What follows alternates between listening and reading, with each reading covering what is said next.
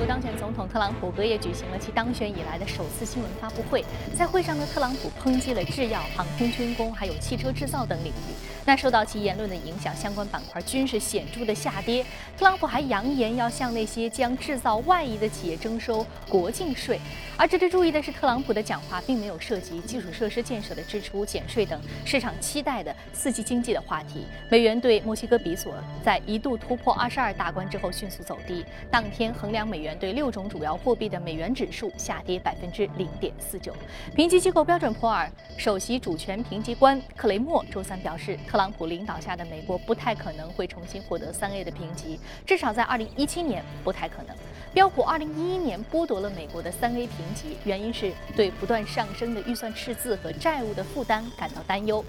克雷默表示，自那以后，美国并没有尽力消除这些担忧，而且啊，目前的政策制定十分的不确定。标普还担心，特朗普上台之后实施的政策将会导致美国政府的赤字上升。新兴市场方面，巴西央行周三意外宣布降息七十五个基点，至百分之十三的近两年的最低位。此举呢，意在加码货币宽松政策，拉动经济，以帮助国家摆脱史上最严重的衰退。那去年十月，巴西央行四年以来首次降息，在经济增长和通胀持续下行之后，巴西启动货币宽松周期，力求重振经济。两年以来呢，巴西经济不断的下行，继2015年 GDP 收缩百分之三点八之后，2016年 GDP 预计将再次减少百分之三点五。俄罗斯经济发展部长奥列什金昨天表示，目前呢，俄罗斯企业信心持续回升，营商环境不断改善，今年经济将会实现增长。评级机构穆迪当天也发布预测称。历经两年的经济衰退之后，俄罗斯国内的生产总值今年将会小幅增长百分之一。穆迪的分析称，虽然呢俄罗斯仍然遭受西方的制裁，但是目前俄罗斯经济已经出现了积极的发展趋势，同时油价上涨也减轻了俄罗斯的财政压力。根据标普全球普世公司最近公布的一份调查报告显示，去年十二月份，欧佩克成员国的原油产量有所下降，这是七个月以来的第一次。而周三呢，则是有报道称，沙特阿拉伯已经向一部分亚洲客户发出了通知，称其计划削减二月份的原油供应量，减产协议有望落实，也推动了隔夜油价的上涨。当天呢，纽约商品交易所二月的原油期货价格上涨百分之二点八，收报于每桶五十二点二五美元。好，刚刚我们浏览完了宏观方面的消息，再来关注一下美股三大指数的一个变化情况啊。我们看到美股三大指数是全线上涨，具体来看，道琼斯工业平指数上涨百分之零点五，纳斯达克综合指数隔夜上涨百分之零点二一，而标普五百指数的涨幅是百分之零点二八。好，接下来马上关注到的是第一财经驻纽约记者葛维尔在收盘之后给我们发回的报道。隔夜，特朗普召开了其胜选之后的首场新闻发布会，而距离他宣誓就职只有不到十天的时间。在其讲话以前的三大股指基本是维持小幅的上涨，随后震荡走低。医疗保险板块首当其冲下跌超过百分之一点五，其中医药板块下跌百分之一点五，生物科技板块。则重挫百分之超过百分之三。特朗普在讲话中点名要求更多的制药产业搬回美国本土，并扬言要向那些将制造业外移的企业征收国境税。而另一家遭殃的企业则是国防承包商洛克希德马丁。特朗普在讲话中批评该公司的 F 三十五战斗机项目成本过高，该公司的股价也是应声大跌百分之一，随后收窄跌幅。市场将会继续关注的是，在周五，摩根大通、美国银行、富国银行和黑岩等的大型金融机构将会陆续公布财报，可能会对未来的美股走势产生更为深远的影响。主持人。非常感谢格尔给我们带来有关于一些观点的汇总啊！这里是正在直播的从华尔街到陆家嘴，我们看到隔夜的特朗普发布的这个新闻发布会当中的一些观点和讲话，使得一些板块或涨或跌。我们在今天的节目当中也将为您来重点的梳理一下这些板块未来的前景以及二零一七年美股的预测。马上进入到今天的节目。现场的嘉宾呢是评论员郑子野先生，子野先生早上好。嗯，我们看到其实 Donald Trump 现在的一举一动都会对于市场有比较直接的一个影响。刚刚说到他呃批评洛克希德马丁公司，公司股价应声下跌，还有他批评一些公司没有能够把呃工厂迁回美国本土啊，这些公司又应声下跌。啊，但是他却没有就呃我们一直比较关注的基础设施建设还有这个税收方面有一些表态，所以说有点避重就轻。对，所以说呃昨天晚上整个新闻发布会呃总的来说对。对于我们投资者来说，最关心的肯定是关于那个基础建设这一方面的。他反而没有说。对，其实他是对这这一方面是只字不提。然后，所以我们可以看到整个道指和纳指它的指数表现的话，是先开始了一段比较大的一个下跌，然后呢，后来在临收盘前又整个又涨了回来。呃，涨回来的原因，我想主要还是因为。呃，因为投资者对于投资者来说，肯定还是你你没有你没有说，但不代表没有。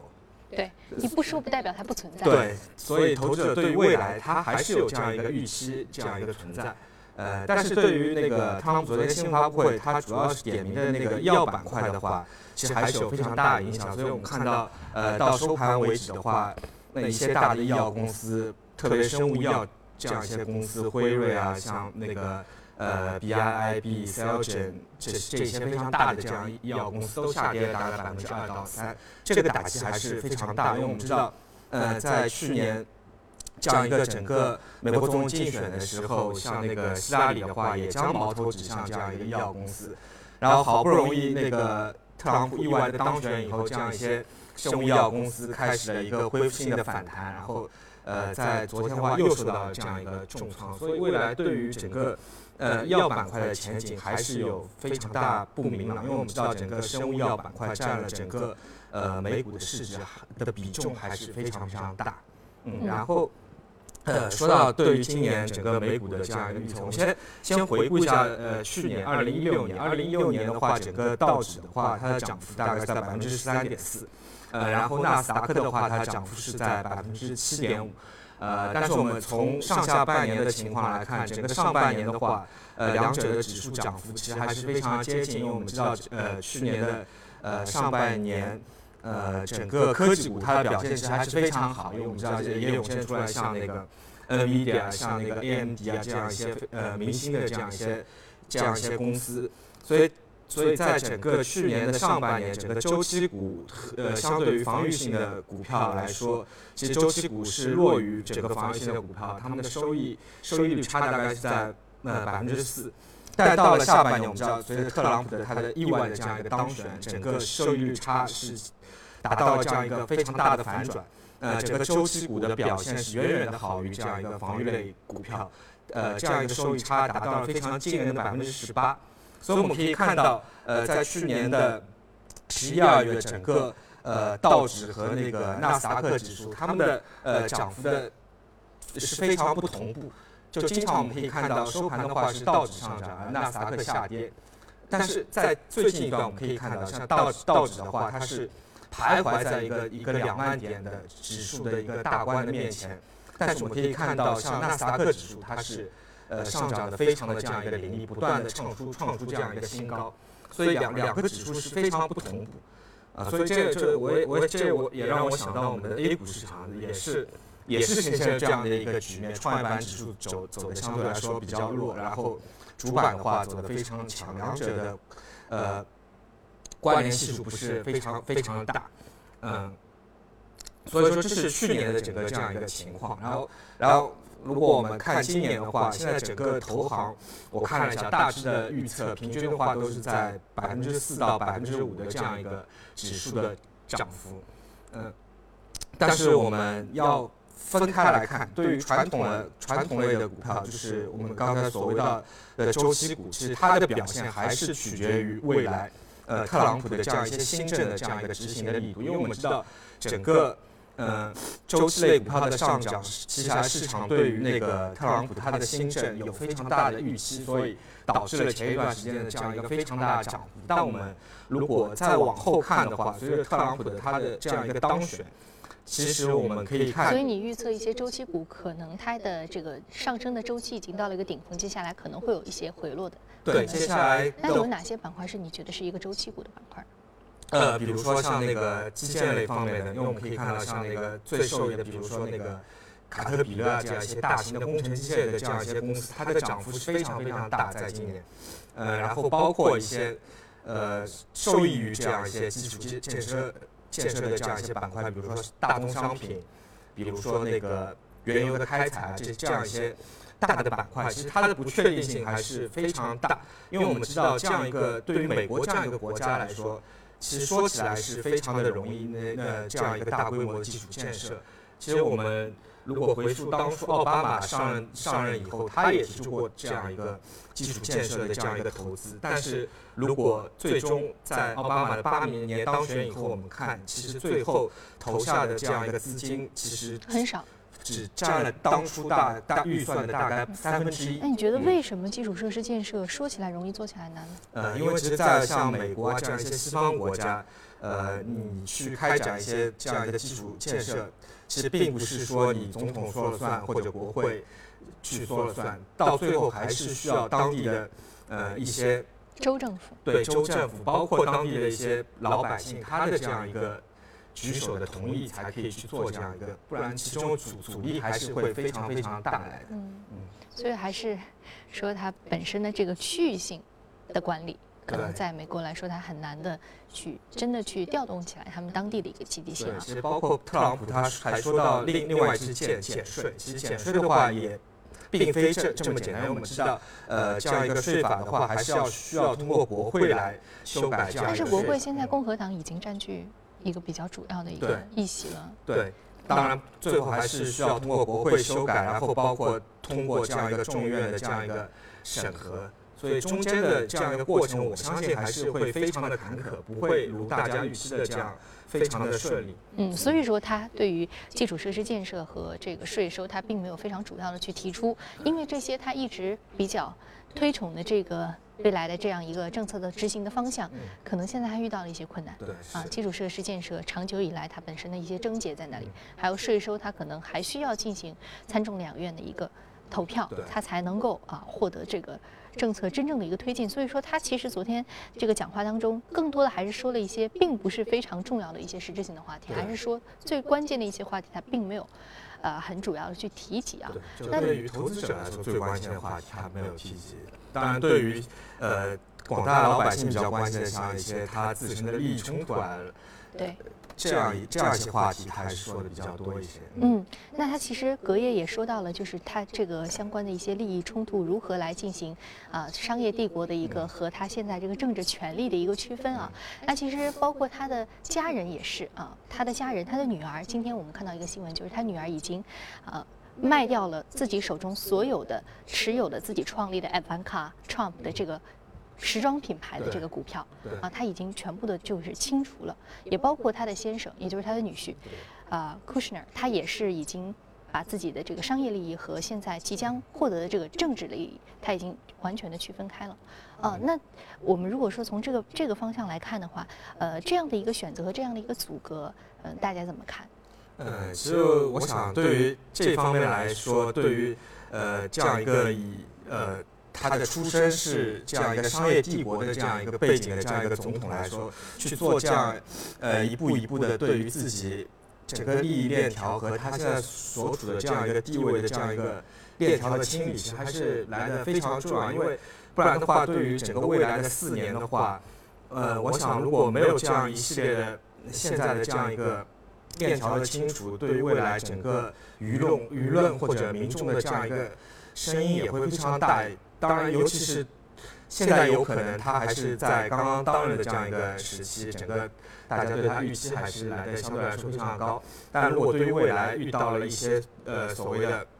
挫折也好，这样一个不顺利也好，呃，在未来的话，这样一个舆论的压力还是会呃席卷过来。我想，所以对于未来的话，我想创的话，它还是会有一个非常大的这样一个不确定性在这个。所以说，大家如果未来想要这个攻击创的。一些找到一些攻击点的话，可能就是他这个商人的出身。对啊，本身他未来这个政策的推动过程当中，有没有给他自己原本这个家族企业带来一些好处啊？大家也都会从这个其中去抓住他的一些症结啊，然后进行攻击，尤其是他的政治对手。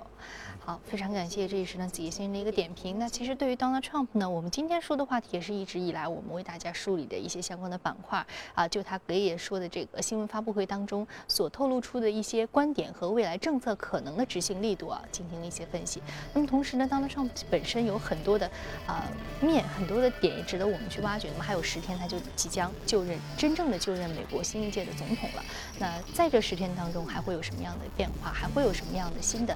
啊新闻值得我们去关注呢？也将持续的来为您梳理。好，接下来我们再来关注到的是各业领涨的板块和个股分别是什么？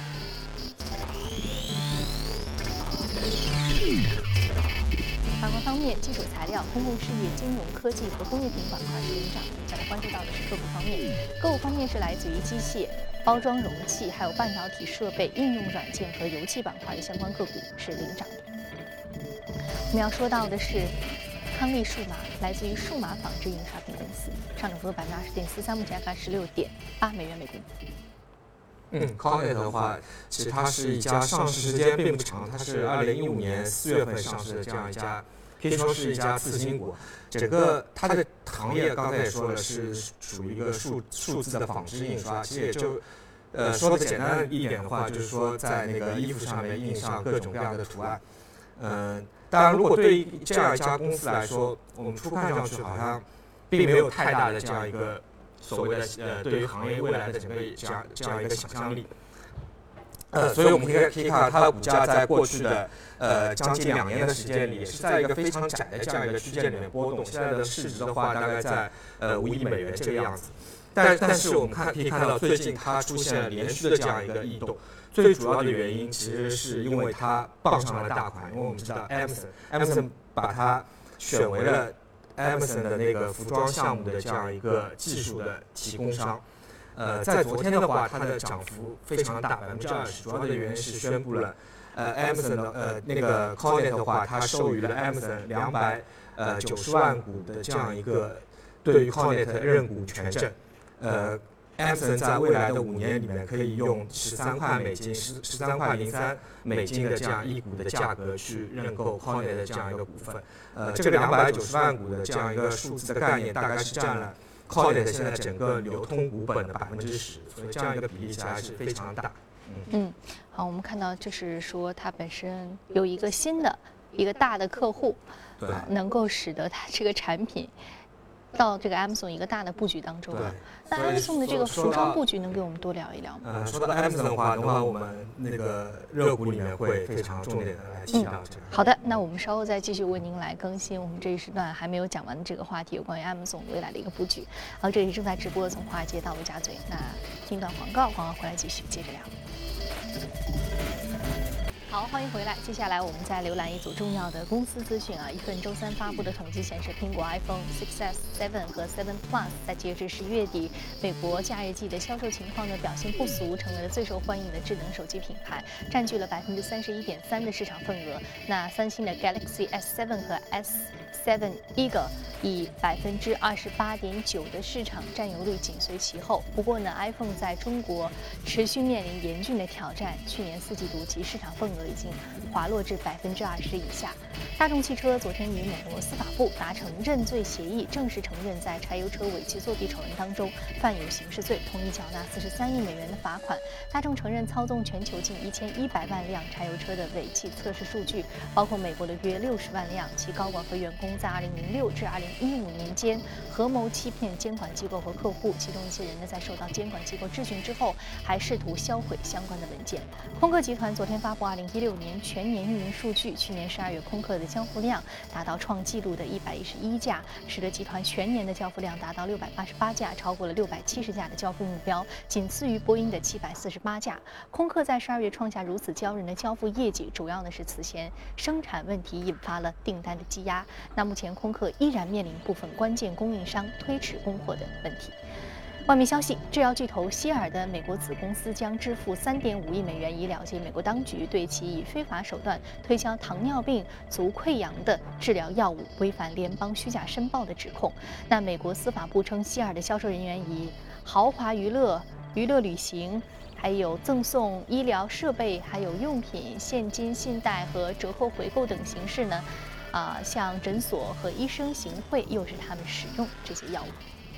硬盘驱动器制造商希捷集团公司呢表示，将关闭其在中部苏州的工厂，并裁减两千多个工作岗位。希捷发言人表示，此次裁员是去年七月公布的重组计划的一部分。那此次重组旨在整合希捷全球布局战略，包括减少希捷科技在全球范围内的员工数量。预计截至二零一七年财年，希捷将裁员约六千五百人，占到全球员工总数的百分之十四。好，刚刚浏览完了公司动态之后，我们再回到资本市场，关注一下值得关注的板块和个股。分别是什么？